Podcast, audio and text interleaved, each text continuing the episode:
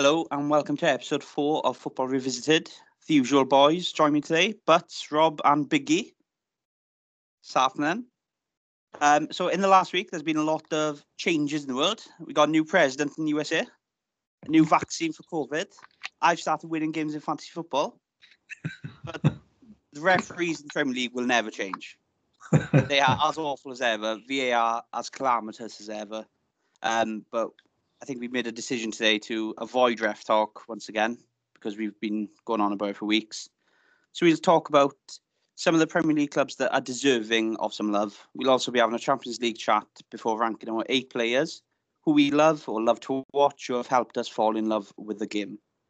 So there's a few surprise stories so far in the Premier League, a few clubs doing better than expected. We'll start by speaking about Crystal Palace, who currently sit in 8th and beat Leeds 4-1 on the weekend. But you can have the first question. The English Bielsa, Roy Hodgson.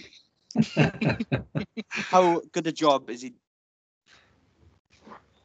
Oh, well, I mean, for his age, I'm surprised he's Swift-Covered the way he's going. Just says it all, really. Just says it all. The guy's just got so much. Oh, he's still going. He's in his 70s, like, he still wants to turn up to the training ground and coach these guys every single day. It's unbelievable. Obviously, he's got the England time and Liverpool time. We all know how that went. But Crystal Palace just seems like... Am I right in saying Palace is his team? He supported them when he was younger. Pretty sure. Is there football about then, or...? I think we're all going on. Well, it was invented in 92. I'm sure he was well before that. Yeah. But, no, it's just one of them teams. They're just mid-table, just plotting along. He's obviously bought that Eze and looks like a good talent. Just gets the best sort of players like Scott Dan, Sarko, these type of guys, just steady players. But yeah, he's done well so far this season. I agree. But one thing, I always see his name in the sack race. I don't know why. It's always like third or fourth manager next to be sacked. All the time. I think it's because it's the idea, because of his age. So obviously he's on the way out, not on the way in as a manager. Yeah. And it is a bit of a, it's like in the NFL where everyone wants this young, open-minded attacking head coach. Well, it's the same in football. Everyone wants like a Brendan Rodgers type manager, comes in, looks the part. Nobody really likes the old like, let's be honest, that's what like, Sam Allardyce isn't in a job right now. It's because that type of manager, nobody really wants to bring them in now. So I think that's the main reason now. Hodgson is up there in terms of being sacked is one, his age was against him, and two, it's just the type of manager he is, isn't it? It's his what you were saying there is actually how he got the job in the first place, because they went Frank de Boer, didn't they? And that just went terrible, so they just went tried and trusted. Why? How on earth have they still got Wilf Zaha though? That's what I don't know. It's like he's been asking to leave for 6 years. This is one of them. It's about time he left. Like, I can understand a few years ago why they wanted to keep him, because they were still floating with relegation now and again. But now they're proper mid-table. Yeah, you got to let the boy go. He obviously went to Man U when he was younger. It didn't work out for whatever reason. He's been a terrific draft player over the last 3 years. But yeah, no, he deserves... To us, I don't really know who he'd go to. Yeah, but that's my thing. He's 28 now. Yeah. At the end of the day, I think that is his level, because if he goes any higher, is he a guaranteed starter? No. Because when you look at higher than Crystal Palace, would going to Everton, for example, be a major step up? I don't think it's a major step up.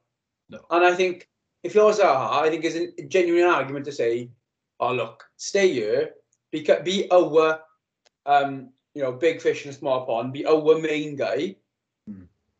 Or go to Everton, which is, all right, they might play Thursday night once in a while, but that's not even guaranteed.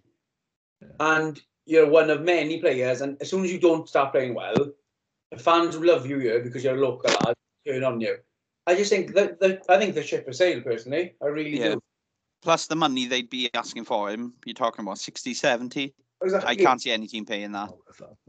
No. He's too fleeting, He is your classic U2 player. He comes in and out to games. If you want to be that top level, in fairness to Man United, I think his move happened at the wrong time. It was the wrong circumstances with Moyes. Man United going through transition, but that's what he is, and that's why he works so well for Palace, because when he does those fleeting moments, it stands out brilliantly. But when you play for a top team, it wouldn't. Yeah. Like, if he went to Spurs now, he wouldn't start. No. And we'd probably, well, I say we, like Spurs fans would probably get very frustrated very fast. I would. Yeah.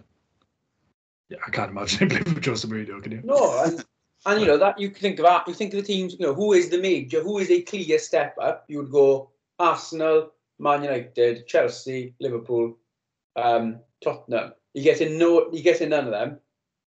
Mm, true. And like I think with some of them, he doesn't even get close to starting. It's not even like a debate. It's like, well, no, you're not. Yeah. I think he thinks he's a lot better than what he is, and that's probably the problem. He thinks he can make it at that level. I think you can see why he thinks that, though. I think any player is the best player at the like you said, he's 28. Surely he's gone, well, you know, the last 4 or 5 years, nobody's really come into me. There was talks with Everton when they at one point Arsenal flirted with him. You know, if somebody really wanted him, if he was really top draw, somebody would have paid the money for him by now. Yeah. So, I think it's his timing now. There's about 2 years left where maybe the timing could be right. I would say the time to go was 2 years ago where he'd come back to Palace, he'd rebuilt his career, rebuilt his reputation. You've got to go then. So say he goes when he's 26. You're a buying team, you could say, right, we're going to get 4 or 5 years there. If we, you know, we rate him, we get 4 or 5 years out of him. You say it now, 28. You know what I mean? Someone would be like, oh, well, he's, you know, close to 29. By the time you sign him, he's 29. Because obviously it'll be next year. So, yeah. It's a lot of money, like you said, as well. So I just think for him, it needed to be earlier.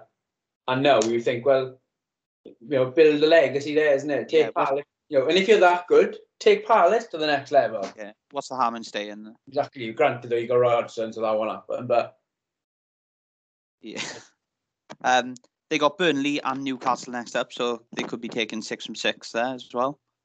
Could climb into the European places. Where do you think they come finish, Rob? What's the ceiling for Palace? Oh, It's mid-table, aren't they? When I think of like the top six, I can't see them. Maybe they're like they finish the season and they're maybe like, you know, 6 to 8 points off that top six. But I think their ceiling would be kind of like 8th, 9th. Yeah, I think that's like, way too high. They're fighting to top 10 is a ceiling. If they're flirting for top 10, I think we're going to see some surprises this season.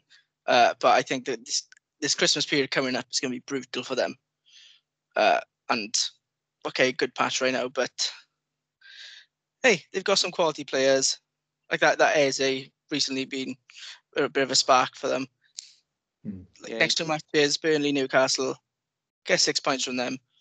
Who knows? Champions League, maybe. No, I'm not going that far.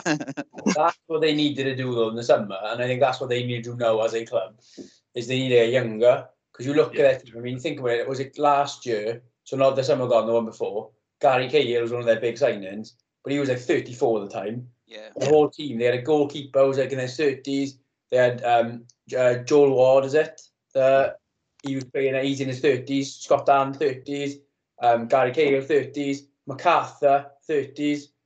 You know, Christian Benteke, Jordan Ayew, both, you know, they're not young, are they? Yeah.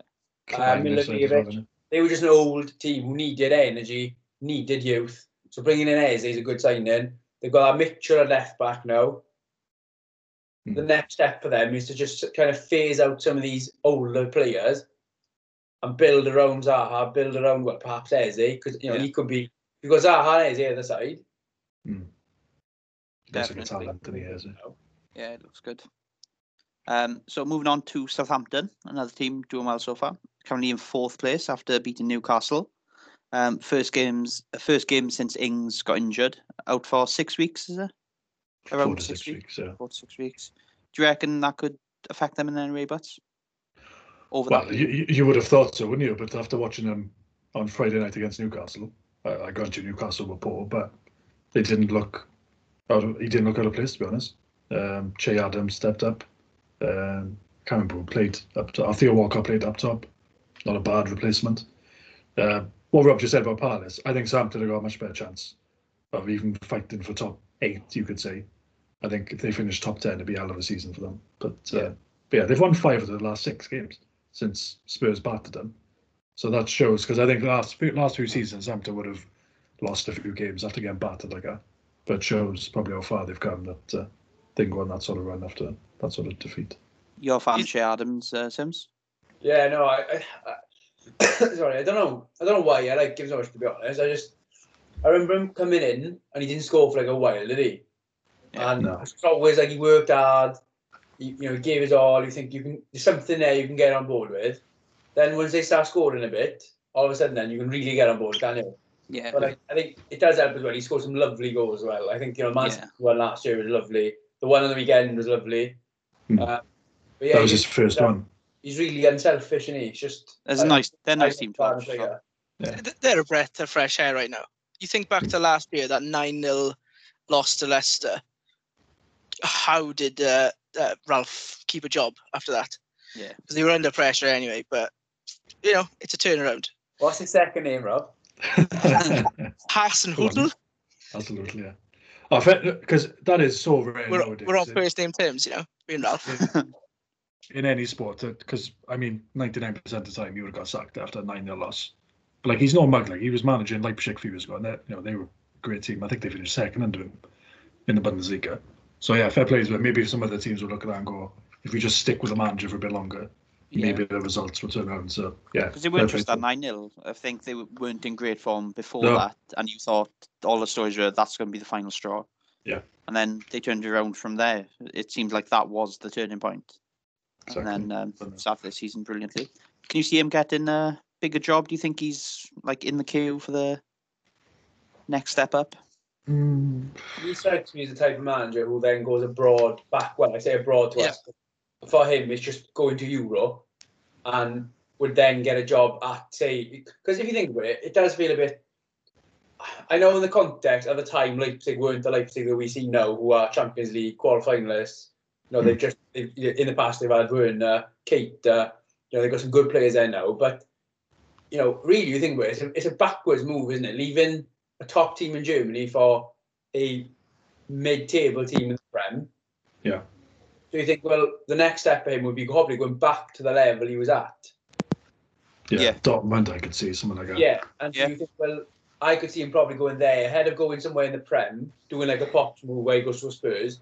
I could see him going back to Germany, or perhaps taking over somewhere in Spain or somewhere like that. Yeah, or Villarreal. Yeah. Completely I think he's a good enough manager where I think as so many teams he'd suit as well. Some managers you see, actually he could only Sean Dyche, for example. There's only certain teams you can see him being at, but then you go Hasenhüttl. There's so many teams you can see him going in and working. Yeah. Question I would say though is when does he leave though? Because we all I was saying off air with Sean Dyche, he should have left maybe a couple of years ago because now it looks like he's a bad manager, even though we know he's not. But the results aren't there because obviously the results will go the other way. Are those jobs going to become available? Who knows? But leave when your stock is high. I think he deserves to go somewhere decent. What I would say is still very early on as well. We're waxing lyrical about him, but you'd like to see a bit more from them before we start. We're saying just if he carries on this projection, obviously he still needs to do more because they didn't finish particularly that high last year, and they've had a good little run now. But if they were to lose 4 of the next 10 games, 4 of the next 5 games or something, then we wouldn't even be discussing it. But I definitely think, like you said, there's you can see the potential there. Yeah, definitely. Where with other managers, sometimes you just think, well, I just don't see it. Yeah, and there's that question: is it because when you have a top-class striker like they have with Danny Ings, it does paper over a lot of cracks, doesn't it? Yeah. And I hope I'm wrong because I actually like Hasenhüttl as a guy as well. But that could be something. But they got Wolves and Man U next, and the next 2 games, so that could good test to see how far they've come. So I'd fancy him against both. I'm not going to say they're going to win, but I don't think they get embarrassed. I don't think they come out to those with the 0 points. No, yeah, I agree. Okay, West Ham next. David Moyes. They beat Fulham 1-0. They're currently in 12th, but that doesn't say the full picture, because they've had some great results beforehand, before that game as well, where they beat Leicester, drew to Spurs, drew with Man City. Been impressed with them, Rob? West Ham at all, or what are your thoughts on West Ham? I just want to address this first, because that West Ham-Fulham game annoyed me. Scotty P, I'm sorry, in what world do you not let Alexander Mitrovic take a penalty in the 90th minute, and you let some absolute nobody called Lookman step up and try some fancy Panenka? I'm sorry, there's no room for that in football. There's just no room for it. He asked you about West Ham, not Fulham. No, I'm happy, Rob. We'll get back to Chelsea. We'll get back to West Ham. I think they've been, once again, another breath of fresh air.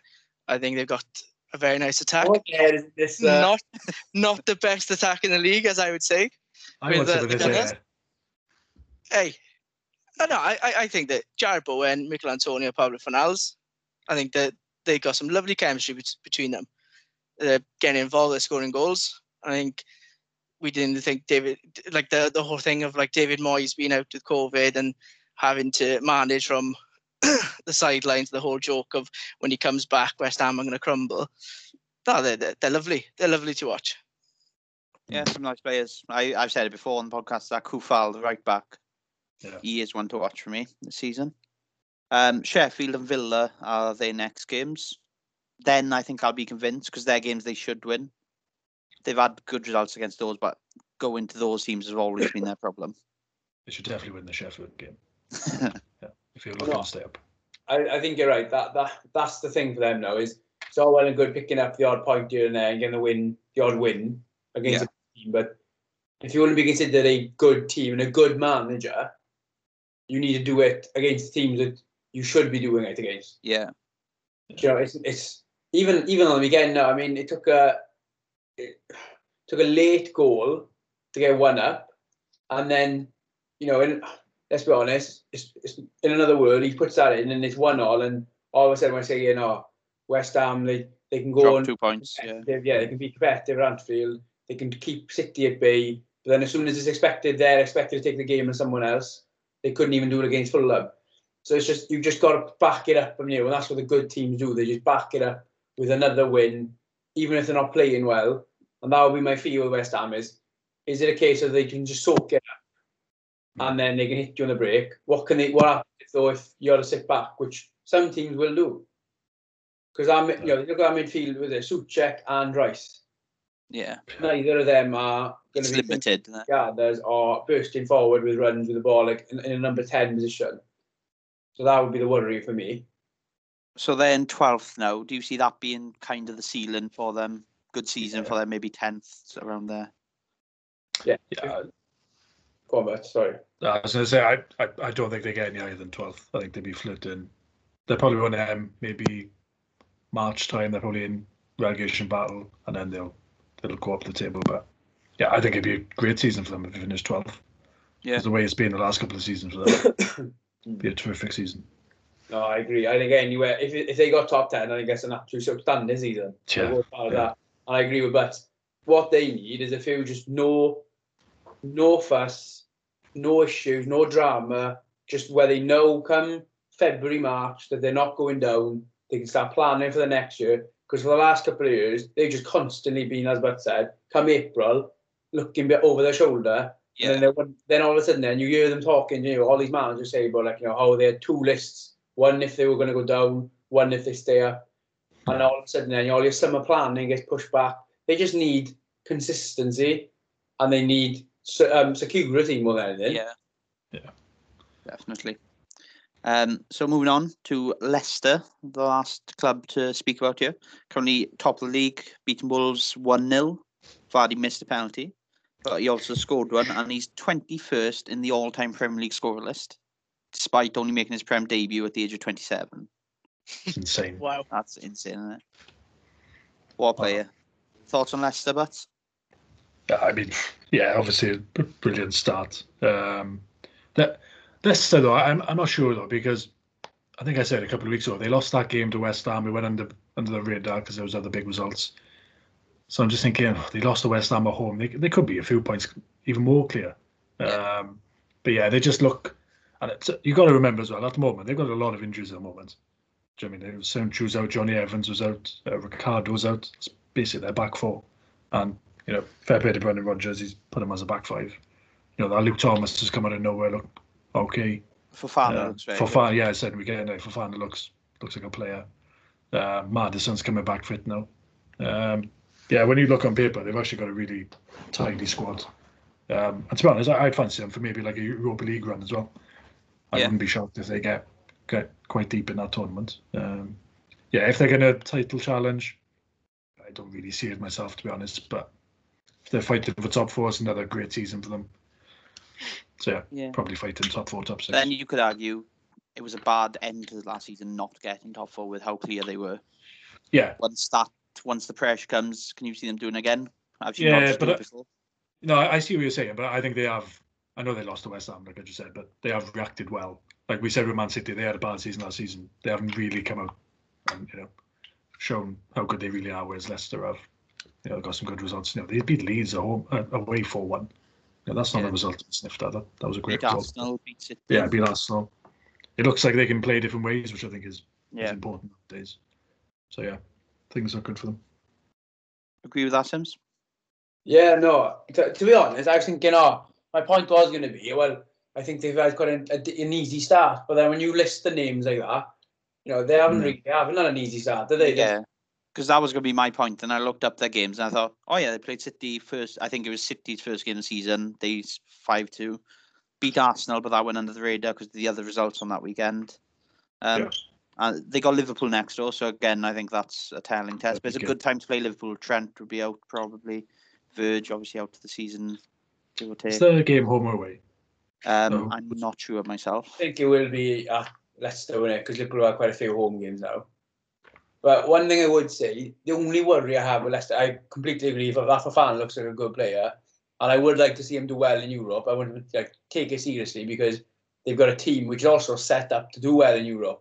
Yeah. You know, to counter, to break. My only worry would be, I find they're really dependent on Jamie Vardy. Yeah. Which you question, you think, if Vardy has a day where he's not quite on it, or if Vardy was to get injured, you know, because that's what happened at the end of last season, isn't it? Yeah. The reason they struggled for results by the end was mainly because Vardy stopped scoring.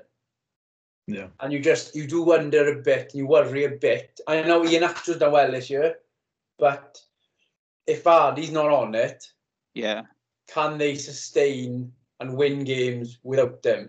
Yeah, you called it, watching Leicester, not last game, the game before, Vardy's movement. And it's no slight on Iheanacho to say he's not got as good movement as Vardy, because Vardy's brilliant at it. But the team are so used to that level of movement up top that when he's not there, it does highlight it even more. Yeah.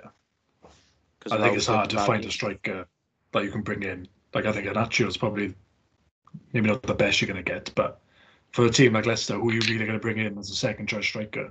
Because you know Jamie Vardy, I know he's in he's 33 now, or 34, whatever he is. But I think I said to you when we were watching him, he looks the best I've ever seen him. Yeah, it's unbelievable.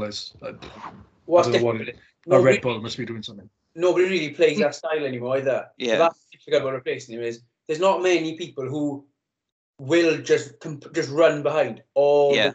He doesn't bother Jamie Vardy. He doesn't have a touch in a half. As long as he gets that one chance, he's happy. Yeah. Like, even the likes of Harry Kane now, all these modern strikers, Harry Kane wouldn't want to not have the ball. If he's not getting the ball, what's the first thing they all do? They come deeper and deeper and deeper, because that's what top strikers do these days. Yeah. But even Lewandowski does it. But Jamie Vardy, it doesn't bother him not touching the ball. He goes the other way. Yeah, exactly. The less he gets in, the more he's just going to start spinning round. Yeah. It must be an absolute nightmare marking him. Absolute nightmare. I think in your mind as a centre back, you'd be thinking, "Oh, I'm having a great game here. Like, he's not getting a sniff. He's not getting a sniff." And all of a sudden, you're pushing up, thinking, "Oh, where's he gone? He's gone." And that sniff he hasn't had, he's put in the net. And me and Bats were saying when we watched it, he may have lost a yard of pace, but you just wouldn't know because his movement is that good that he's gone before defender has time to have a race with him. No, big fan of him. So moving on now. Actually, before we do move on to the Champions League, we will mention Villa. The only reason we're not going in depth is because we've spoken about them a few times before. But I just want to say, Jack Grealish, only Kane and Son have contributed to more goals Dan Grealish so far this season, and he won me my fantasy football game. So thank you, Jack. And Rob, one question before we move on as well. At the start of the season, you said Arsenal's front three are the best in the league. Do you still stick by that?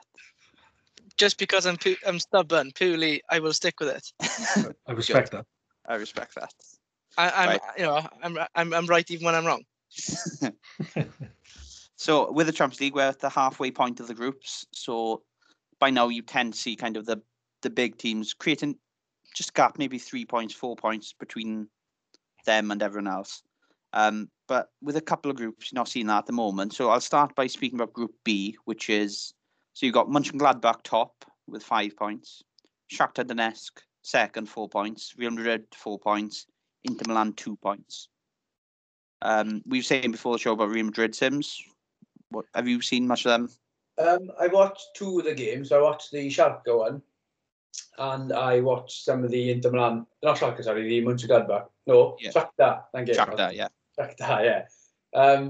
Where they fell, I think it was 3-0 behind. Because obviously at the moment as well, Real Madrid are playing in the reserve stadium. They're not playing at the Bernabeu. So that in itself just... You know, like you talk about the mystique, like you were saying about like the mystique of them and the whole thing that, you know, they're Real Madrid. And when you take away the fact that there's not 80,000 people there, yeah, and then you put on the fact that they're not even playing in this grand stadium that they had, and they're now playing on the reserve pitch, which is next door, and it's just got like a little stand smaller than Stevenage with the Reds.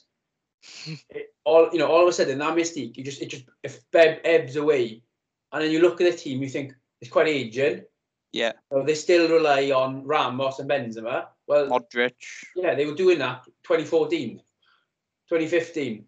Yeah. You know, it's like they just seem to have stood still. They're better Crystal Palace, is what you're saying. Oh, they're the European version of Crystal Palace. They do though. They just seem to have stood still. I mean, they bring in Vinícius, whatever his name is, yeah, and they got that Rodrigo.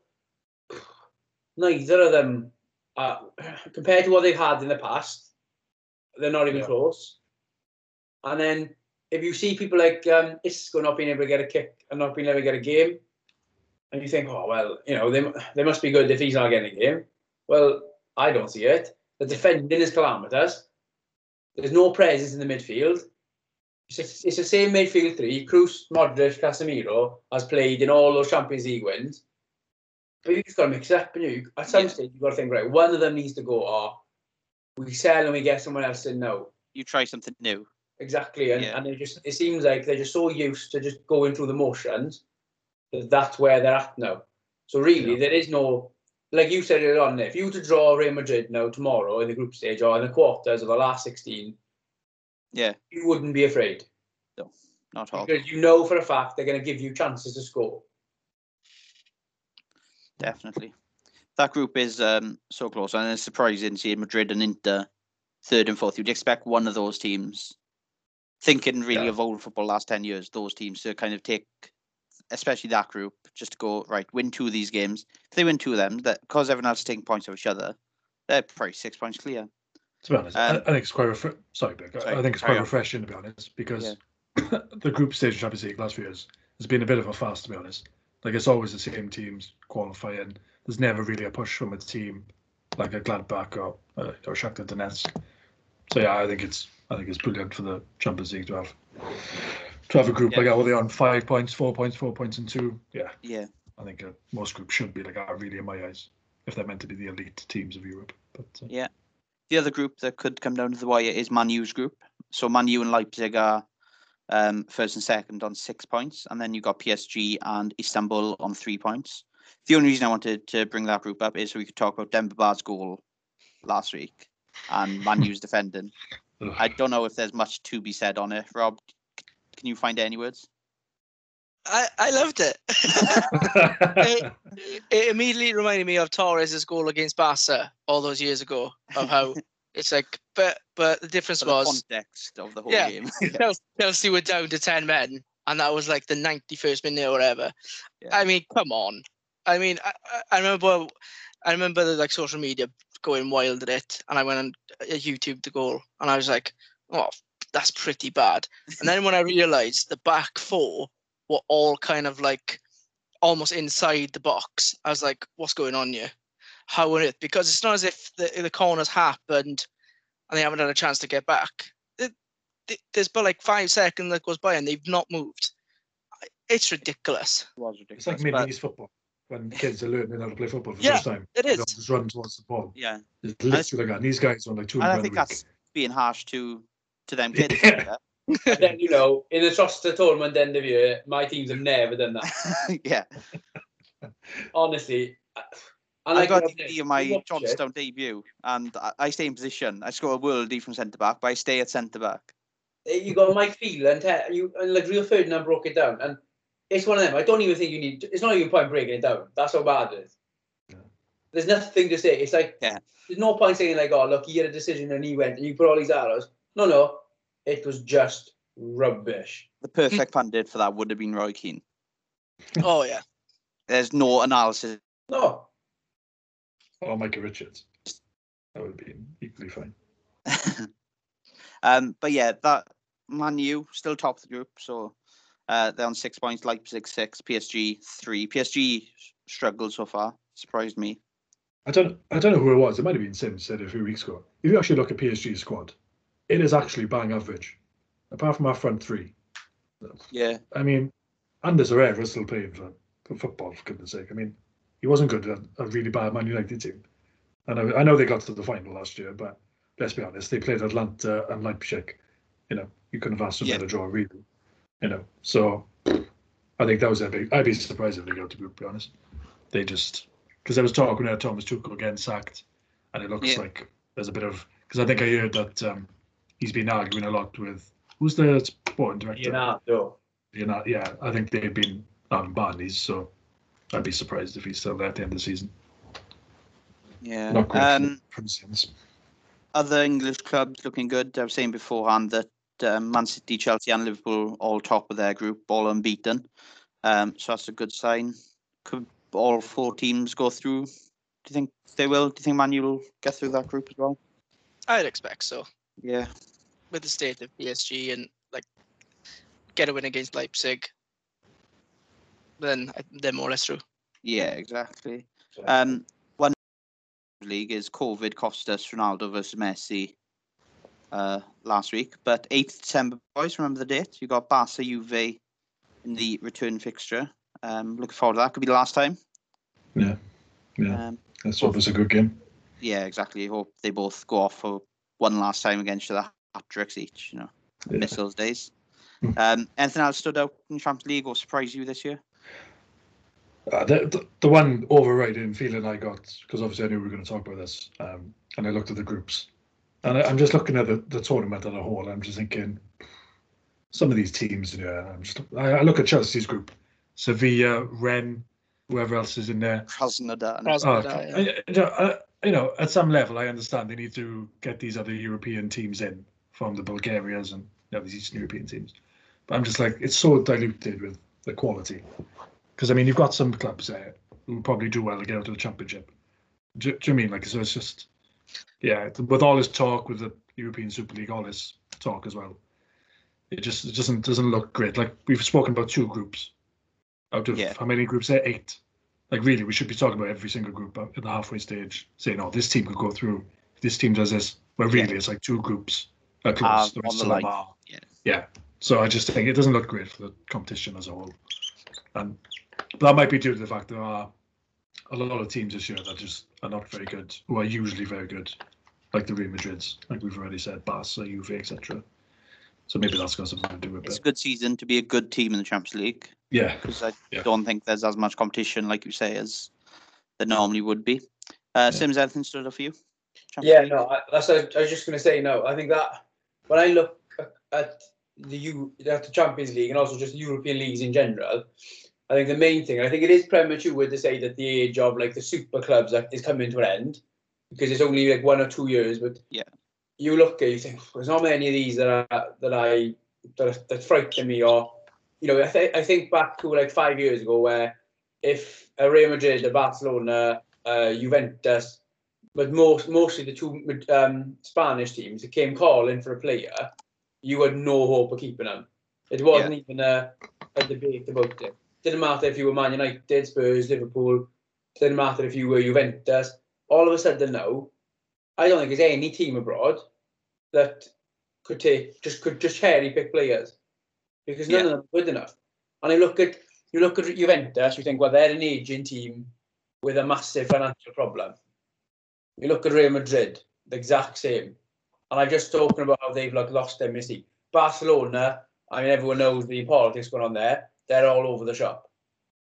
And then you think of the Milan teams, and historically, what was a good Milan team? Yeah. Both of them now struggle. So there just doesn't seem to be any big teams out there, and all that's how you end up then with someone like you saying about Barcelona, and Man City are second favourite, Liverpool are third favourite. I don't, over two legs, I don't think there was many, if anyone, could beat both of those teams over two legs. Yeah.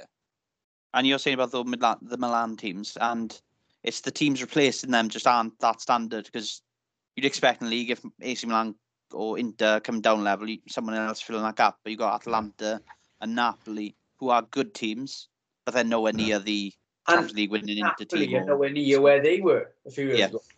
Even just comparing themselves to the old Napoli team, they're nowhere near as good. You go through the top league, Ajax, they're not as good as they were a few years ago. But even now, you take out that one year where they had hell of a crop of youngsters, they've been pretty poor for years. Yeah, they have. PSV, when we were watching football to start off with, early 2000s, PSV were good. Exciting. Porto. They used to get Mark Van Bommel, things like that. They used to get to the quarters and they were competitive. Yeah. If you do PSV now in the quarters, you'd be delighted. Yeah. You'd be a draft. Benfica were competitive. Porto competitive. These teams just aren't, they're not at that level anymore. There'd be a couple of teams, or at least one team from every major nation where you'd want to avoid. No, there's about three clubs you want to avoid, just in general, all of Europe. And it's another one as well is like Sevilla. No, take Sevilla. They're always the bridesmaid, never the bride. They've won how many UEFA Cups or Europa Leagues in the last 10 years? You look at them; they've won the Europa League, brilliant, fantastic. They come in Champions League, all right, they look okay. But can any of us sit here with a straight face and say they're going to win Champions League or even compete or even get past the first knockout round? I can't say that with a straight face. They're meant to be the best. They're meant to be the Europa League winners. And I'm not saying the European Super League, but something needs to, maybe the condensed a bit, there's less clubs, be more competitive. They need to do something because people will stop watching. I just watch the Red Zone now and just see the goals because I don't want to watch some of these clubs play. Yeah, it's boring, and I think eventually they need to think of something. What I would say as well, I've been wanting to say for weeks. I said to you tonight a few weeks ago, boys, where I'm starting now to get to the point where the no fans is a big thing for me because you are falling out of love a little bit because especially the European nights. At least when you were watching before, if you were to watch Rome in the Stadio Olimpico, well, if you're watching Roma, you had 60,000 people there, who were passionate. Or you watching a game in Ukraine, there was a good atmosphere there. Yeah. Even if the game was a bit rubbish, if whoever's going there, any English team was going there, they'd have to be better on the ball maybe, but it would be a bit harder. You're watching the games now, and it's so glum. And you hear players say the crowds in different countries are different, and that is part of what the Champions League offered is seeing that different kind of football and culture outside the 22 players on the pitch, and that's taken away. So all you're left with is a stale game of football. Do you remember 2 years ago Liverpool went and Spurs went there last year? Was it Zagreb or? Was it Partizan? Oh, Belgrade. It was Belgrade. Yeah, with the graffiti on the tunnels. Big long tunnel, and before the game they were talking about, and Liverpool went there, and the fans were absolutely ridiculous. I think Liverpool gifted them a goal, and from there they just could never go back into it because they were so good.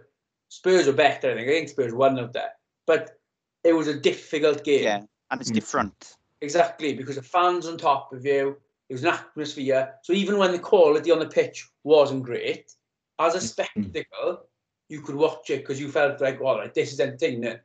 If I was to watch now that game back now with their own fans, not only would I expect Liverpool and Spurs to absolutely batter them, but they wouldn't be a spectacle because you think, you know what? Like Butt said, these are actually pretty rubbish. Yeah. thing is, that could be the biggest game of their season. Yeah, it was their league. They might run away with it, or nobody really watches it or whatever. And this is their biggest, all the ticket money they get, all the merch, all that stuff. Yeah. And so everything goes into that one game, and now they've lost half of. Well, I'd say more than that. Their main kind of attack, like when teams like Liverpool go there, their main force is the fans. You lose that, and then it's just down to the quality on the pitch, which they don't have, like in comparison to. Let me ask you, as Liverpool fans, do you think the Atlanta game would have been a lot harder with the Atlanta fans there? Because they're known for being quite. I think so. That's the right word. But I don't think they would have. They might have still won, but I don't think they would have. It's hard to say. Liverpool turned up and played very well, which if they do that before with fans there in hostile places, but it just makes it that much harder. Yeah, I agree. I agree with Burke in terms of styles make fights, and unfortunately for Atlanta, the way they decided to line up is just exactly how. Like if you would ask Liverpool to how would you want a team to play against you, defend narrow, defend high up, leaving space behind, and it just killed them. Yeah.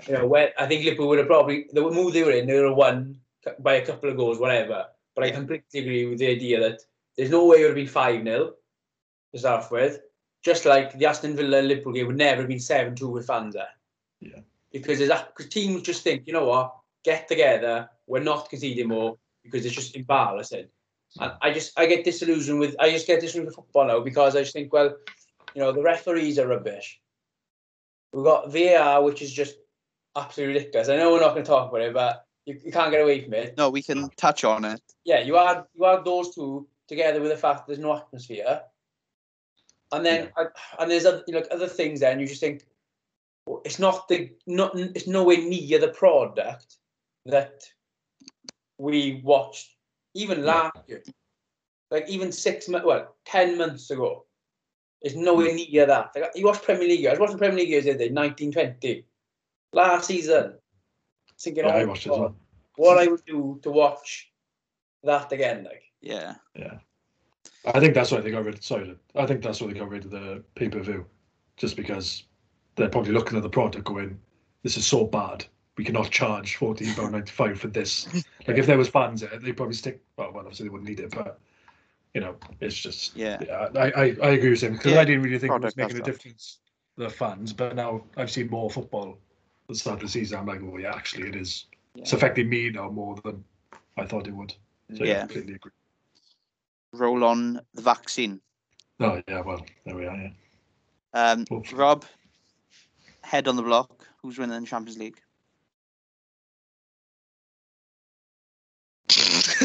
Sorry for the silence there, but I can't really see past Bayern Munich. I know they've had a bit of a shaky start in the Bundesliga.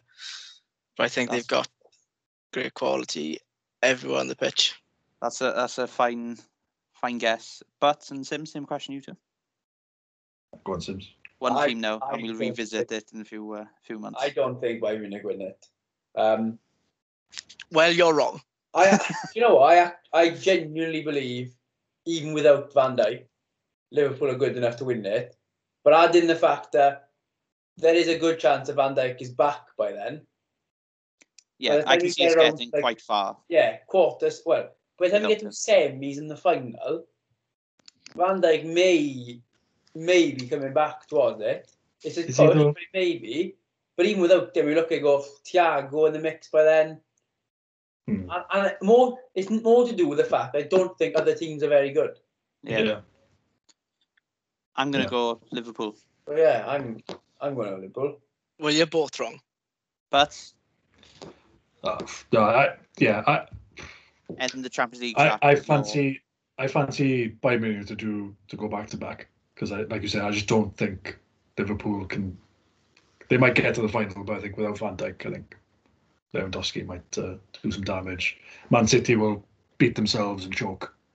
And then my outside little bet, and they haven't started well. They're 1-1-1. Is Atletico Madrid? I don't know. There's always something about Madrid. Atletico. Yeah. They thrive in a sort of thing where I don't think they need the fans as much because Diego Simeone is basically like 20,000 fans in one, and he'll get them going. And the way they play could suit this season. So yeah, Atletico Madrid would be an absolute bet. 25 to 1 with the bookies. Win some money. Worth a quid. So, right, moving on to our draft, which this week is players you love to watch or made you fall in love with football. You can interpret it how you like, just as long as the word football and love are in the sentence. So, to order this week's draft, I've come up with a trivia question around a manager that I love. Oh. It's Big Sam Allardyce. Oh, no. So, Big Sam Allardyce has represented 16 clubs, different clubs. He's represented the same club a couple of times, but 16 different clubs as player and manager. So we'll go around naming these. If you fail to name a club or name one that's already been said, then you're out and you will go third. Whoever keeps going longest will go first. So we'll start with Rob, and then Sims, and then Butts, as you're a Big Sam expert. Oh, don't say that. I'll be out first one. No, that was joking. I should have a few in the bag. Let's get Bolton out of the way. Bolton, he's represented them twice as a player and once as a manager. Everton. Correct. Preston North End. Preston North End is correct. Twice as a player and once as a manager. Mm-hmm. Rob? Sunderland. Sunderland, once as a player, once as a manager. And Sims? Palace. Palace is correct. Miami. It's not Miami. Is it not Miami? It's not Miami. What is it? Oh, I got it wrong. Oh. Is it the other team in that state? We'll see. So Butts is out. Team's place. I think it is. Yeah. We'll see. I don't want to take a guess though. What's been said? Bolton, Sunderland, Preston, Palace, Everton, and Miami. Newcastle. Oh. Newcastle is correct. I see where I've gone wrong. Yeah. Okay, fair enough. Was he manager of Notts County? He was. Rob? Big Sam Tennis. I don't want to be involved in this. Can I say England? No, clubs only. Sorry. All right, then I shall go.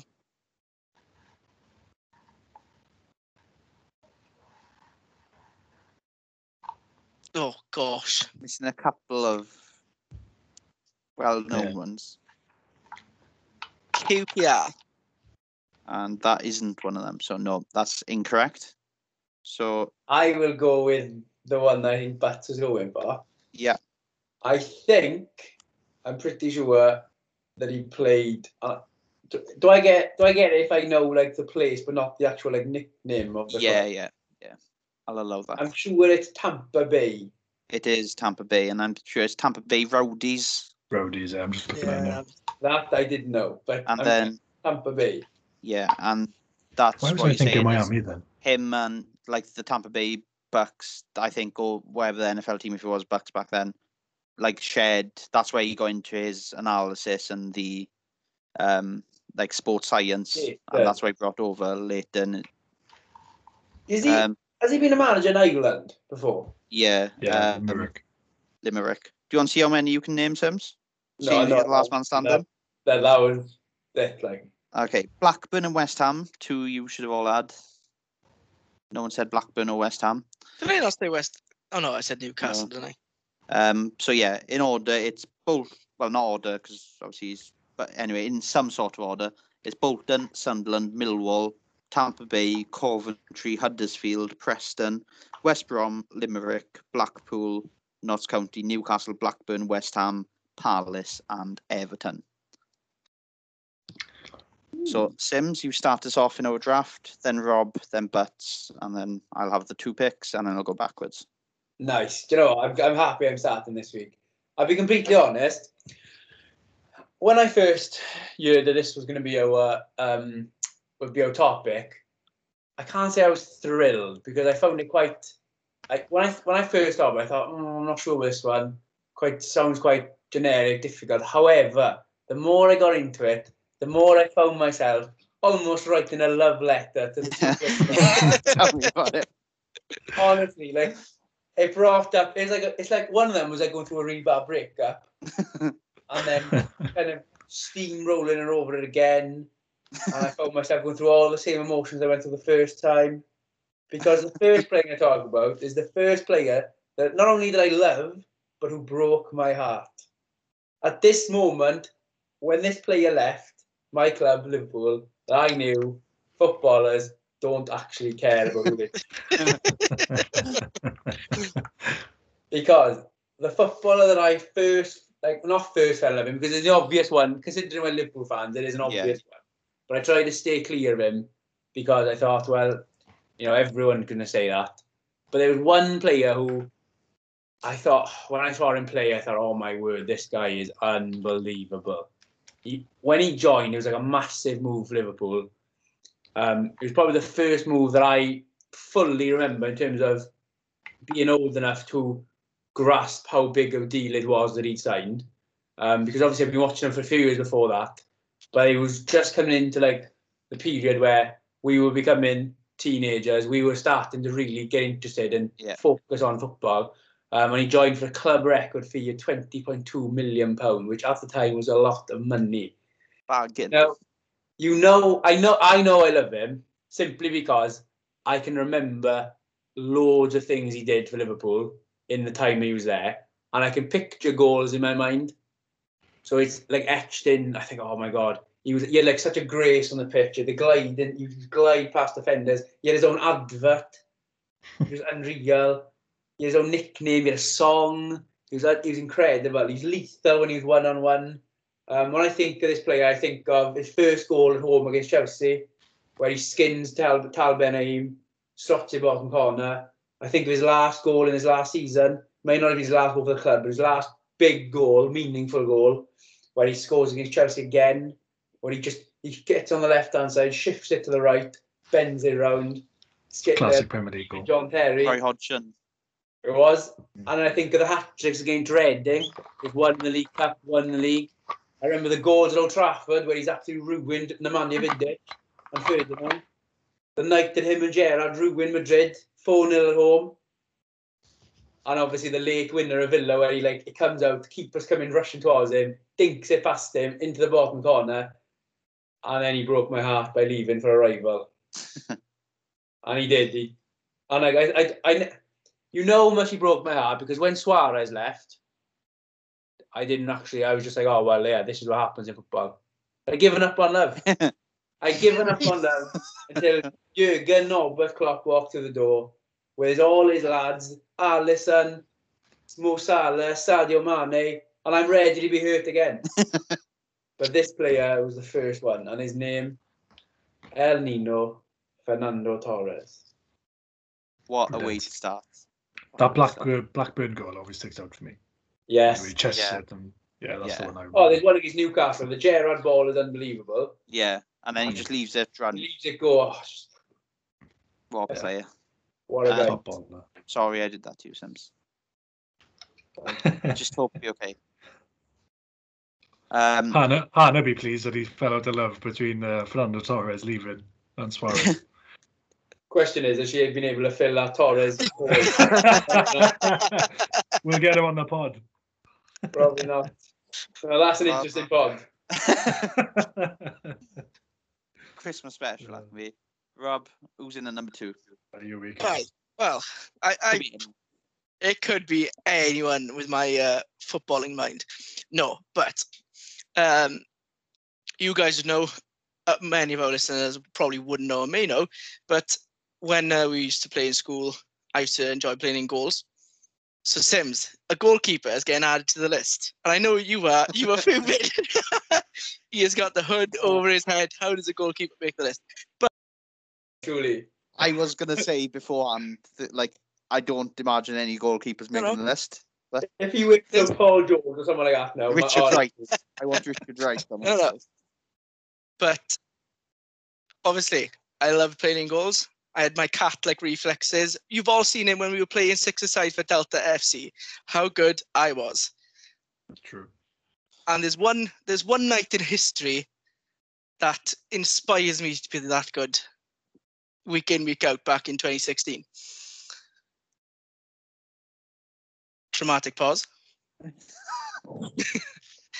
I don't know what's coming next. We're going to go to the Turkish city of Istanbul. The year is 2005. There's some lovely little Paul called Jerzy Dudek. He captured my heart in that Shevchenko double save. Never mind the save of the pen, but the double save. That, to me, proved that goalkeepers are worth the money, Sims. Goalkeepers can be clutch, and goalkeepers can win you trophies. So you may have your Fernando Torres, the number one, but in a number two, Jerzy Dudek. Come fight me, lad. Wow. The other two have moved to their mics because they're just laughing too much. Honestly, I wasn't laughing at all. I'm disgusted that we've gone from Fernando Torres and the grace of Torres to the absolute lunacy of Jerzy Dudek. I can't believe you'd slander him like that. Oh, I can't believe we're saying players who made us fall in love with football. Yes. you've got to realise for, and you've gone and picked the one person in the team who doesn't use his feet a lot. You've got to understand. So a goalkeeper, my criteria equals fun. Players who made the game fun. Well, look, you want to look at your definition of fun, because Jerzy Dudek is in there.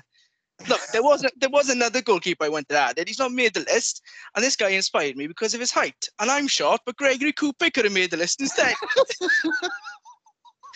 But Jerzy Dudek is getting it instead.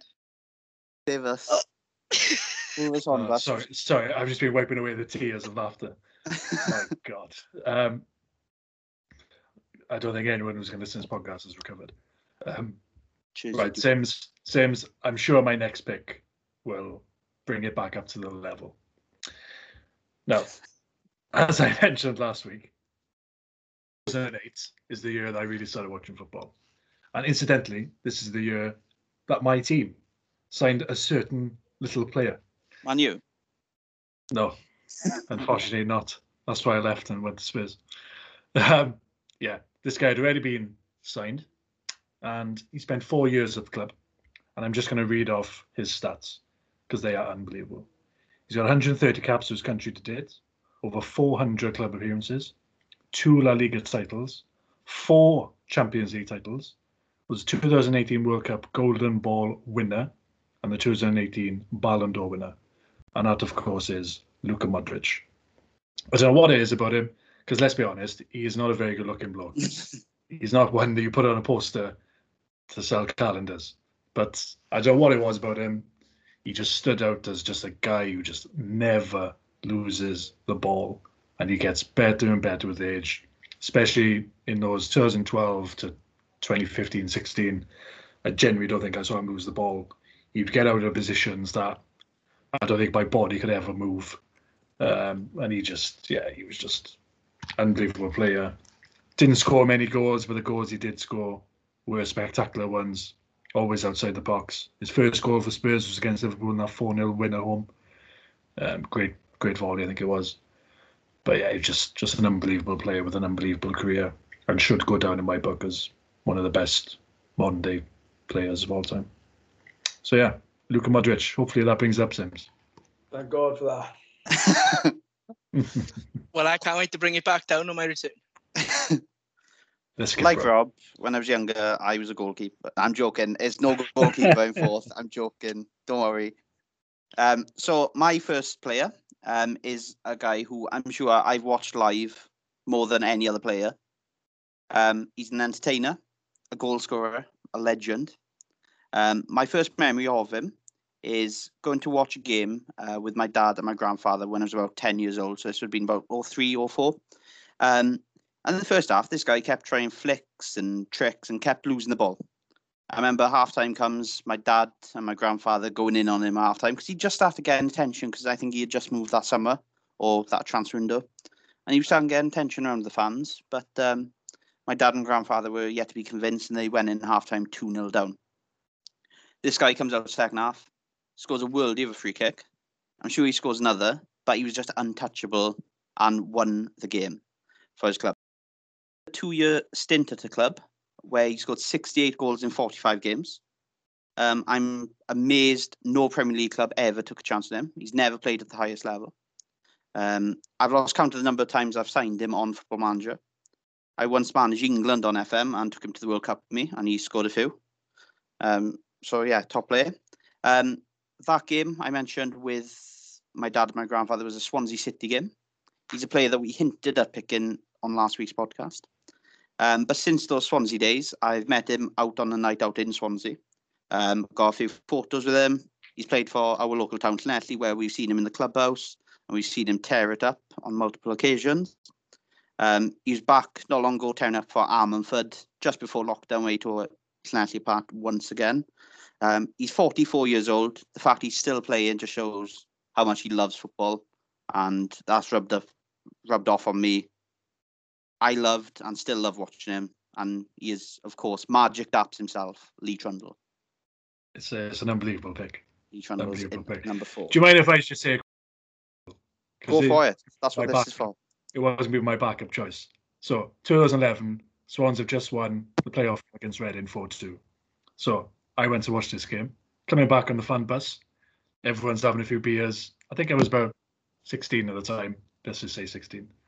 The bus had calmed down after an hour. Everyone had drunk a bit too much. Everyone's chilling out a bit. So drive along the M4 back to Wales, and just hear this horn going constantly for like a couple of minutes, and then everyone just turns. Well, genuinely, it was a couple of minutes. Like, who the hell was going on? And everyone looks outside of the bus next to us, the next lane, and there's this car, and there's a bloke through the sunroof with 2 cans of Foster's in his hands, and he's pointed at the bus, and everyone's going, "Who is this guy?" And everyone just, has a little bit of a closer look. And this guy puts one can down on top of the car, opens it up, chins that can, throws at the bus, opens the other can, chins that, throws at the bus. And who was it? It was, of course, ex-striker Lee Trundle. Stoke or Steve Austin. Yeah. It was a great plot twist if it wasn't actually Lee Trundle. Yeah. And Lee Trundle was actually driving the bus. And as a young fan, it was probably one of the most mad moments I've ever seen. It was unbelievable. And from that point onwards, I just loved Lee Trundle. Yeah, what a player. You see how much he loves football as well. I know, unfortunately, the fact he's still going. What a man. He had been incredible a few times when we got down and watched him live. Yeah, just even for Llanelli at he'd been about 42. And that stint where he scored 68 in 45 was for Llanelli. Unbelievable record. Unbelievable. I think I checked. He's played for 18, 19 clubs, something like that. No loyalty in football anymore. It's the club's fault for getting rid. It's not his fault. It's true. So that was my first pick. Someone who's never played at the highest level. But my next pick has only played there, but he also had a stint at Stoke. But they were Premier League. So this guy was my first football love. His name is on the back of all my Liverpool shirts. And growing up as a Liverpool fan, he was the face of Liverpool, but also the face of English football as well. His enthusiasm for goal scoring was infectious, and I'll always have a soft spot for him, despite the fact he did his best to ruin that on a couple of occasions by signing for Man U.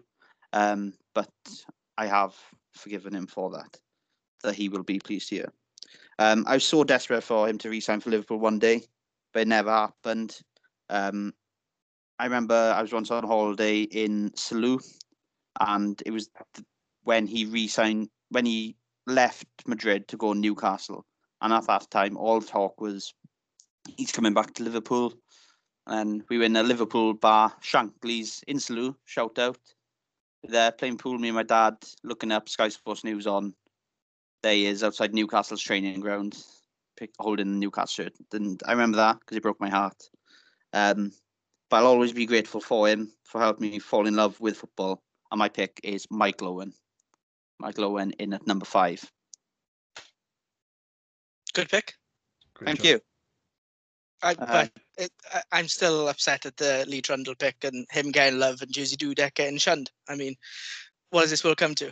Trundle, surely you can see, is a player that you can see why he makes you fall in love with football. The skills, the tricks, the goals. Surely you can understand as someone who was a goalkeeper as when they were young. Yeah, that you pick Jerzy Dudek. No, I don't understand that. No, but you take the loyalty to it. I mean, that final performance against AC Milan, wow, he won my heart.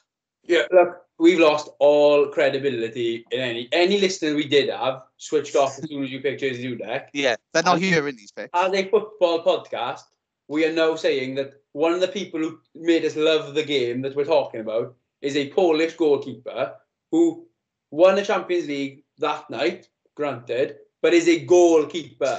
He doesn't even kick the ball half the time. He catches it. But again, I'm going to ask you to save us. And I don't think I'm the man. Take it away with your next pick. Well, I don't think I'm the man. Let me defend myself a little bit. So this guy was a player that I could see myself, if I was any good at football, I could see myself going, oh, okay, maybe I could get like him. And this guy, 99% of football fans probably don't know who he is. They probably never heard of him. And if they saw him play, they wouldn't think of anything of him being special. But I'll do a little trivia for you, right? Yeah. So you know he's a defender. I'm just going to read off his career. So he started at Man United. He then had 2 consecutive loan spells at this club before joining them permanently. He made just shy of 300 appearances, spanning 13 years. Scored only 5 goals, which is something I could relate to, because if I was a professional footballer, I probably would score only 5 goals during 13 years of playing. Was instrumental in maintaining championship status for this club throughout his career and helped them gain promotion to the Premier League. But unfortunately, due to a freak golf accident where he jammed his leg between a tree and a golf buggy, he broke his leg and was out for a year, and he never really made it in the Prem. I don't think he even played. He might have played 1 or 2 games. I was subsequently loaned out to the likes of Leeds, Yeovil, Aberdeen, Crewe, and eventually finishing his career at Port Alberton. So, does anyone have a little guess of who it could be? I feel like that's such a comprehensive career, but no names are springing to mind. I think it's a decent CV, you know? It's comprehensive. I mean, it's something with all those things. I think we should all be able to chuck a guess out, but for some reason, I've got nothing. Yeah, no. This guy has played with a player that's already been mentioned in this draft. And Lee Trundle. Lee Trundle is the link. It's not Lee Trundle. I wish it was, but it's not Lee Trundle. And whilst you're all thinking, I'll just give a reason. Now, I went to watch Swans when I was younger. I watched him with a Vetch as a season ticket. I watched him for the first few seasons of Liberty. I always saw him. He was a tough player. He was a hard-nosed player. Swansea were transitioning into that, playing from the back, passing team. And he didn't quite fit it, but he was solid enough in the Championship. He could play right back, left back, centre back, always filled in. And I think Sims has guessed who it might be. Is it Alan Tate? It is Alan Tate. It's a great choice. Who is now assistant coach at Swansea. And yeah, robbed my kickoff. But it's a nostalgia pick for myself, I wasn't into football that much. I'm not allowed to nostalgia pick that. That's what you're saying. Fine. Well, it can be, but pick somebody, But don't pick a goalkeeper. I'll be honest. I think I'm taking Rob's side in this. So, Alan Tate made you fall in love with the football. Is that what we're going with? Like, hold on, put that in the sentence. Alan Tate made you fall in love with football. Yeah. He stood out to me at the young age when I was just learning about football, watching live football, which I don't watch a lot of. And I saw him, and I could see myself in him. Went centre back, hard nose, not very good in the ball, gets stuck in. I could see myself. That sort of thing. That's all I can say. My pick. You got the memo wrong on this one because I am completely different. Oh. Rob, I feel bad for saying this.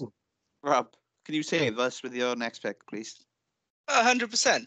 I can save you, but apparently I've got no credibility whatsoever. But.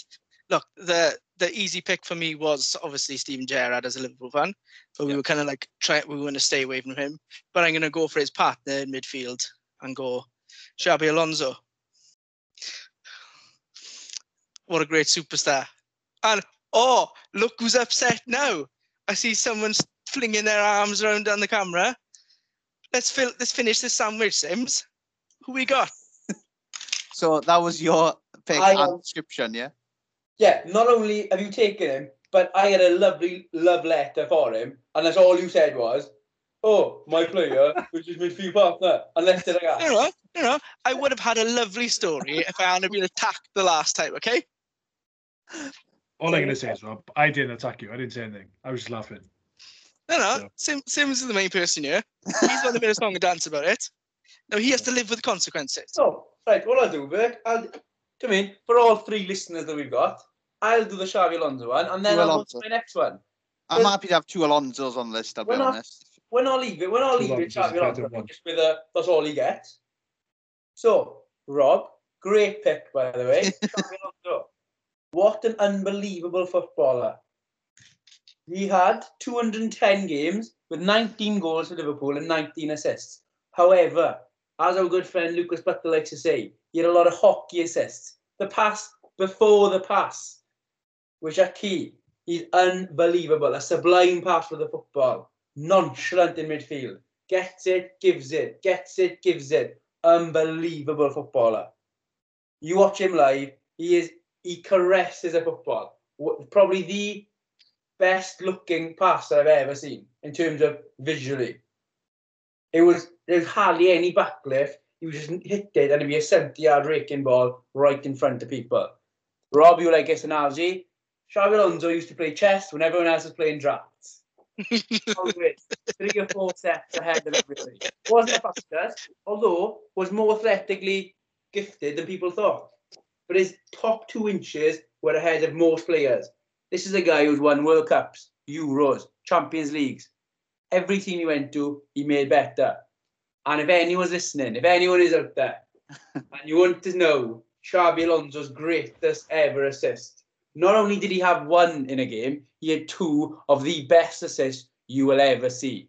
And I will tell you, look up Sunderland, Stadium of Light, Liverpool Sunderland, 2005-2006 year. The kit is yellow. Horrid Liverpool kit. Absolutely horrid. Xabi Alonso, first assist to Luis Garcia that night, is incredible. Ball comes over. He's in his own half about 10 yards. Comes across. He lets it go across his body. He literally swings his leg around. His left foot, his weakest foot, picks a pass that I didn't even see was there. Neither did anyone else in the world. Luis Garcia stopped it home. Incredible. You're thinking, most players are like, oh, wow, I'm going to live with that. That's my YouTube clip now for the next 5 years.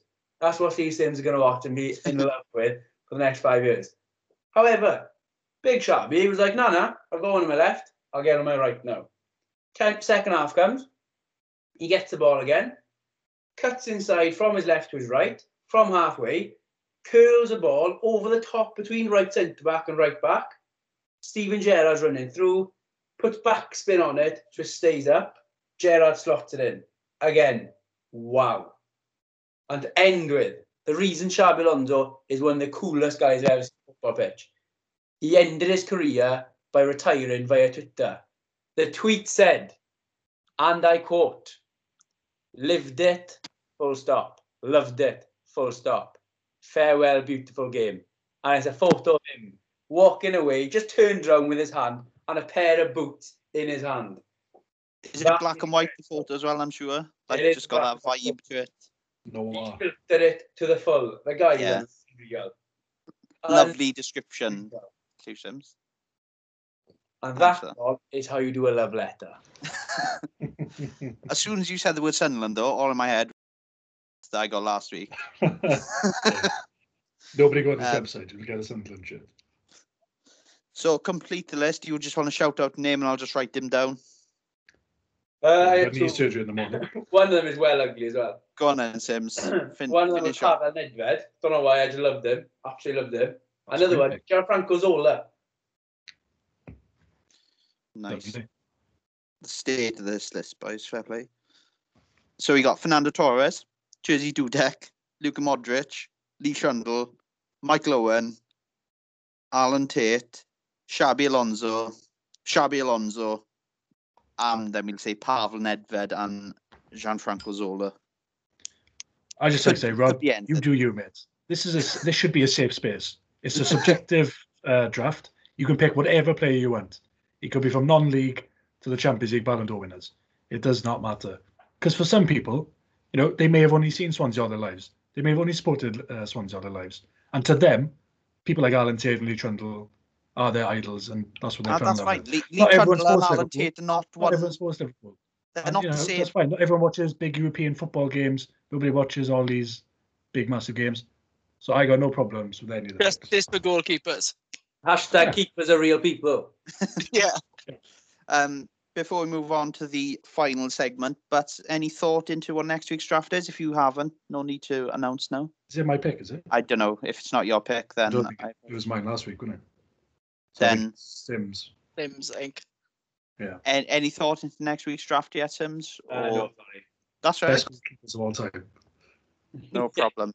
So we'll move on to the final segment, which is the mystery segment. It can be a trivia round like last week, a debate like the week before. It can be a game. Anything football-related goes, and it's up to the person whose name is drawn to do that. So we've had Sims done one, Rob's done one, so it's between me and Butts. So right here, I've got two pieces of paper with number one and number two on there with mine and Butts' name on one of them. Rob, after picking a very adequate number one in Jerzy Dudek, you can pick either number one or number two. Well, you know, I'm going to pick with the goalkeeper's number, and every goalkeeper should be wearing number two. So number two, here it is. And number two is Luke Butts. Oh, here we go. Luke Butts, my question is, what would the state be if goalkeepers were into football? Not my joke. It's not mine. It's not mine. Right, okay. Let me get my question up. Right, I'm not going to give too much backstory on it. I'm just going to give the question and open the floor, and we'll see what happens. So if anyone's still listening after that draft, roller coaster, then good luck. Okay. So, and it's quite it's Sims' favourite topic. It's about rules, refereeing, that sort of thing. Yes. And Burke obviously is a former referee himself. Former. So the question is, sorry, when are you allowed to referee again? Yeah, we'll get into that another time. Okay, so my question is, does the game as a whole need to look at adding / changing the way it punishes players on the field, and specifically the use of yellow cards? And what you think? Can I give a bit of backstory for it? Because in my view, yellow cards are becoming a bit redundant, because they're not really doing much in terms of stopping players making challenges and doing this sort of thing. Because, I mean, how many times you see two yellow cards and make a red? It doesn't really happen that often anymore. And yellow cards are branded out for, you know, taking your shirt off, you know, dissent. There's loads of different things that magnitude to a yellow card. As you said there, I had thought of Bruno Fernandes on the weekend, where he had a yellow card and he put in a couple of challenges that generally are yellow card challenges. And he got away with it on the basis that he was already on the yellow. Yeah, but just to give a bit more, I had these obviously not, they'll never happen, but who knows? Maybe introducing something like an orange card, that maybe is something like a sin bin, whereas I think you might have mentioned the Kyle Walker challenge in the game just last weekend against Liverpool. It was quite a bad challenge, and everyone's going, "Oh, is it a red?" So those ones are kind of in the middle. It's not really a red, but it's more than a yellow. Should there be something in the middle where that player deserves to, let's say, have a sin bin, deserves to go off for 10, 15, 20 minutes? I don't know. Because really, yellow card for that is not sufficient at all, because he's got away with one. If he injures that player, it's a detriment to the other team, and all the punishment is a yellow card, which means nothing. Yeah. So, I don't know. It's just I think it's an interesting topic.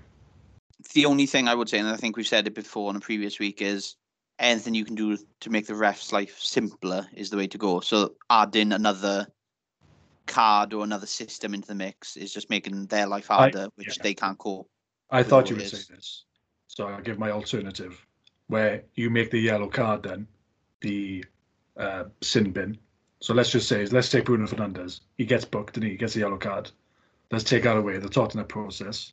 He makes 3 or 4 of those fouls. which some of them were quite tasty. You know, they weren't just little trips. Yeah. He then gets a yellow card because he's been contributing badly in the game. He deserves to get a yellow card because he's been negative on the game. He goes off then for 10, 15 minutes. Obviously, the other team gets an advantage from that. And then, obviously, you stick with your red cards, which obviously stay as they are. You can't really change that too much. But I don't know. I think it would stop a lot of other things. I think it would help the referees as well, to be honest. I'm very much against the orange card, the idea of another card, simply for the exact reason Burke said, is that they can't even get it right with a yellow and red. So giving them even more subjective decisions is the last thing I'd want to do. Yeah, and also it was just complicated because that's all you'd have then is, he's gone in with force, but is it worthy of a red? Is it more of a not? It's like, no, red is red, yellow is yellow. I personally don't think they need to change it. I think yellow cards are just that. I think it does. I think if you're on a yellow card, smart players, it does change how they play. Yeah. It's the stupid ones. Like, I always think of Jonjo Shelvey. Jonjo Shelvey will not change how he plays. Doesn't matter if he's on a yellow or not. He'll still lunge in, which is why he picks up cards a lot, because he doesn't change how he plays. Then I look at someone like Fabinho for Liverpool. The better players, they do tend to change how they play. Like, he won't go to the floor. Yeah. If he's on a yellow. So I personally don't have a problem with, but I would say one thing you did say, I would change what you can have a yellow for, because I don't see how, for example, how you will use the other day, how the Kyle Walker challenge, which could seriously injure someone, or could just injure someone in general, is worthy of the same punishment as, for example, Raheem Sterling scoring a goal and taking his top off. Yeah. Mm. Yeah. They probably need to look at, like you say, some the brackets more. But yeah, I think warning, yellow and red are the way it should be. But I think refs need to stop this. If he's on yellow and he's done it again, that mentality of, oh, he's on yellow, I'll let him off. And that's something it's harder to police and harder for any suggestion, because at the end of the day, it's their own mental strength to be able to go, right, you're already on yellow, you messed up here, you're getting another yellow. Yeah, I think that's down to the refs more than any changes you can bring in. What Sim's just said there, my only argument would be against Ireland. I completely agree that the smarter players do change their game. But what I would argue is, I think it was Luke Shaw a few weeks ago. He was chasing someone back and they were on nearly towards the box. There was going to be a chance and he just completely wiped someone out. And all he got was it might be Lucas Moura, yeah. I can't remember who it was against. Yeah, it was an awful challenge. He completely wiped someone out. We're probably saying, okay, it's not really a red card, but he has literally stopped a goal scoring, not a goal scoring, but he's stopped a chance. If it's the yellow card, it is. I thought it was a red personally, but no, okay, I get it. So let's just say it's not a red. But shouldn't there be something? Because really, all he's getting is a card. It doesn't really do anything else, other than he's just getting the card. Because I understand, he's going to change his way, but is he really going to change that much? Because players don't really slide in that much anyway, especially fullbacks these days. Yeah. So I just think something there needs to be more of a punishment for a yellow card. And the thing is, if you do this, you're going to stop dissent straight away, because it's one thing I've noticed without fans, and it's really, really starting to bug me, and it's enhanced and not enhancing. It's making watching football just annoying. Like Bruno Fernandes weekend, it was so annoying just listening to him mourn. If you get a yellow card out, bang, you're off for 10 minutes. Go off. I guarantee you that will stop dissent within 2 or 3 games. Because the managers will go, I don't like it, but you cannot, because someone will concede during that 10 minutes. And the managers will just say, you can't do that anymore. And you can do other things as well. Some challenges, bang, yellow card, you're off. I just think it'll make the referees' life a bit easier. I know they're not very good, but it doesn't really help when every single person on the pitch is just in their ear all the time going, oh, it wasn't right, it wasn't this, it wasn't that. So I just think something like that, because if you're going off for 10 minutes, it's a real detriment to your team, and you might concede 2 or 3, maybe not 2 or 3, you might concede 1 goal or 2 goals in that time. So I'm not saying that's the answer, but I just think something more needs to be attributed to a yellow card. Do you know, like the fouls where there's a break on and then they tug them back, and it's like, or they like even like just tackle them, as in literally jump on them, which is like the standard yellow. It's like the most obvious yellow. It's never red, but there's a difference. You know when they're trying to wipe them out in terms of like swiping their leg, and they like almost kick them in the shin or something. Yeah, like Berg, you always say the terminology, isn't it? If you endanger an opponent, is that? That's, so that's the red card. That's red card. Yeah. Like that's what I would say to focus on more is. There's a difference between when someone's running, like if they've beaten you in midfield and they're running towards you, and they're running towards goal, you're the wrong side of them, and you just the obvious choice is shirt pull. Nobody's getting hurt. You're picking a yellow up. Yeah, textbook. Yeah. Yeah, textbook. The problem I have then is when they come in and they try and hack them, because for me, if you're hacking someone, you're not going for the ball, so you are actually endangering the opponent because you're trying to hack their body. And I remember one ref was actually brave enough to give a red card for that exact offence. John Moss did it. I remember he did it, give Granit Xhaka a red card, and he was on halfway by the dugouts. And it was someone running away, and he just hacked him from behind, hacked his legs, just to stop the counter. That was the intention. Yeah. And he turned around expecting yellow, and John Moss shows the red.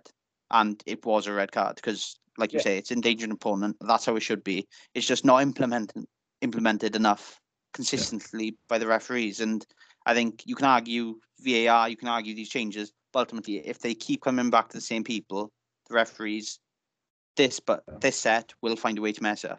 Because I said the other day, I think that's the biggest problem with the red card, yellow card idea is everyone talks about, oh yeah, but he didn't mean it, or oh, he's not that type of player.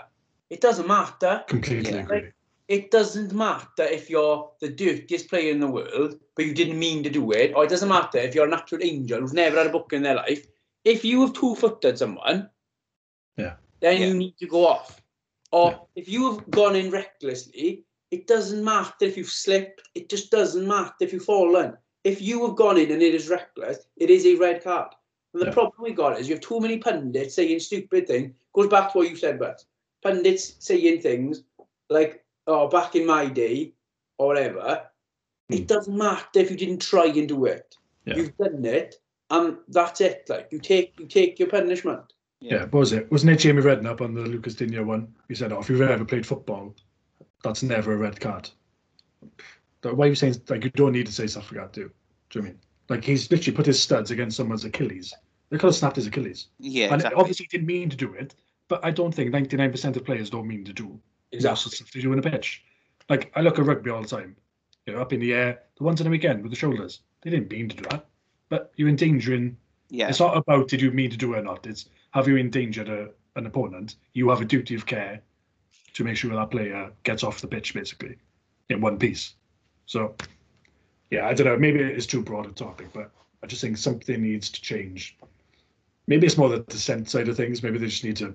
That just needs to change. Or something or like even that. If refs are mic'd up, and not that they play it, if they don't play it, fine. But if refs are mic'd up, it's reviewed independently after each game and gone, oh, actually, we picked up Bruno, you've sworn at the referee 6 times this game. Yeah. You're banned. Like, just have some I think that really needs to change.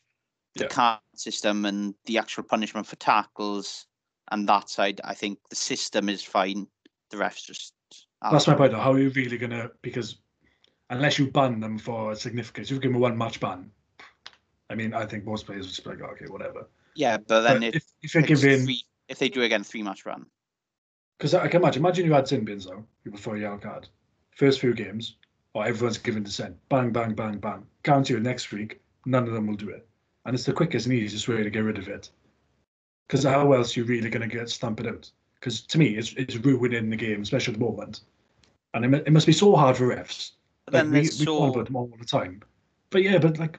So many different ways that go. Yeah, but a player could just come and swear at him in their own language. Ref has no understanding. I do think there's a lot to be said, though. You know, you're saying about they're recording it. I just think you could almost shame players into it because I think... Yeah. Obviously, adrenaline goes, they're so pumped and they're so ready for it. Some of them probably don't even... I love John Henderson. I actually adore him. But there's nobody worse in terms of getting after a ref. Because if you think you can get an advantage, he will shout and scream. And you think, well, if maybe you played that back to John Henderson on a Monday morning, it's like, well, mate, are you happy with that? Is it like, Is that how you want to conduct yourself? He probably would say no. Yeah. But a lot of them just can't see it when they're in the game. But that doesn't mean that they shouldn't be brought up on it and be told, like, look, this is actually what you sound like. Yeah. Yeah. Do you know what I mean? Because, like you said, they soon start realising, oh, actually, I'm going to get recorded, you. And if I was going to say the wrong thing, yeah. Yeah. And I don't think... It's not a bad idea, yeah. That's my takeaway from what you said, is the dissent. More than happy for them to look into that. I don't think sin bin or an extra in-game punishment is the way to go. But if there's a system to record, that would be my answer to the whole question. But no problem at all. That's what an open debate should be. Enjoy that one. That was a good one. I also do have next week's topic. Favourite footballing cliches. No, what I mean by that is, if you think, for example, about the transfer market, what are the things that are always said about the transfer market? Or more than anything, the terminology that gets said, the words that don't actually mean anything, but they're always said about within football. Yeah. And which ones do you think come up where you're just like, well, what does that actually mean? But everyone just kind of takes it as, oh yeah, well, of course, that's a normal thing to say. Can it be something that's said by one person every transfer window? Yeah. I think I know exactly. I've got one. Should we just say 8 footballing cliches, and then you can make up your own reason why you want to talk about it, basically? Yeah, it's quite broad, the definition, but I thought I'd give you a bit of a guidance. Okay. Yeah, just cliche or terminology cliche that is used in football often that you either love or you hate, or you just want to bring up. Yeah. I got a list because we did it for the names of the podcast. I had a list about 20, so I'm sure I'll find two. Just keep that. Yeah, keep that. So much for not talking about referees. So I think we may as well just end by saying Patrick Bamford's offside is a disgrace. And thanks for listening. And Jerzy Dudek. Man of the people. Disgrace. It's an outrage. It's a disgrace. Cheers, lads. Adios. Cheerio.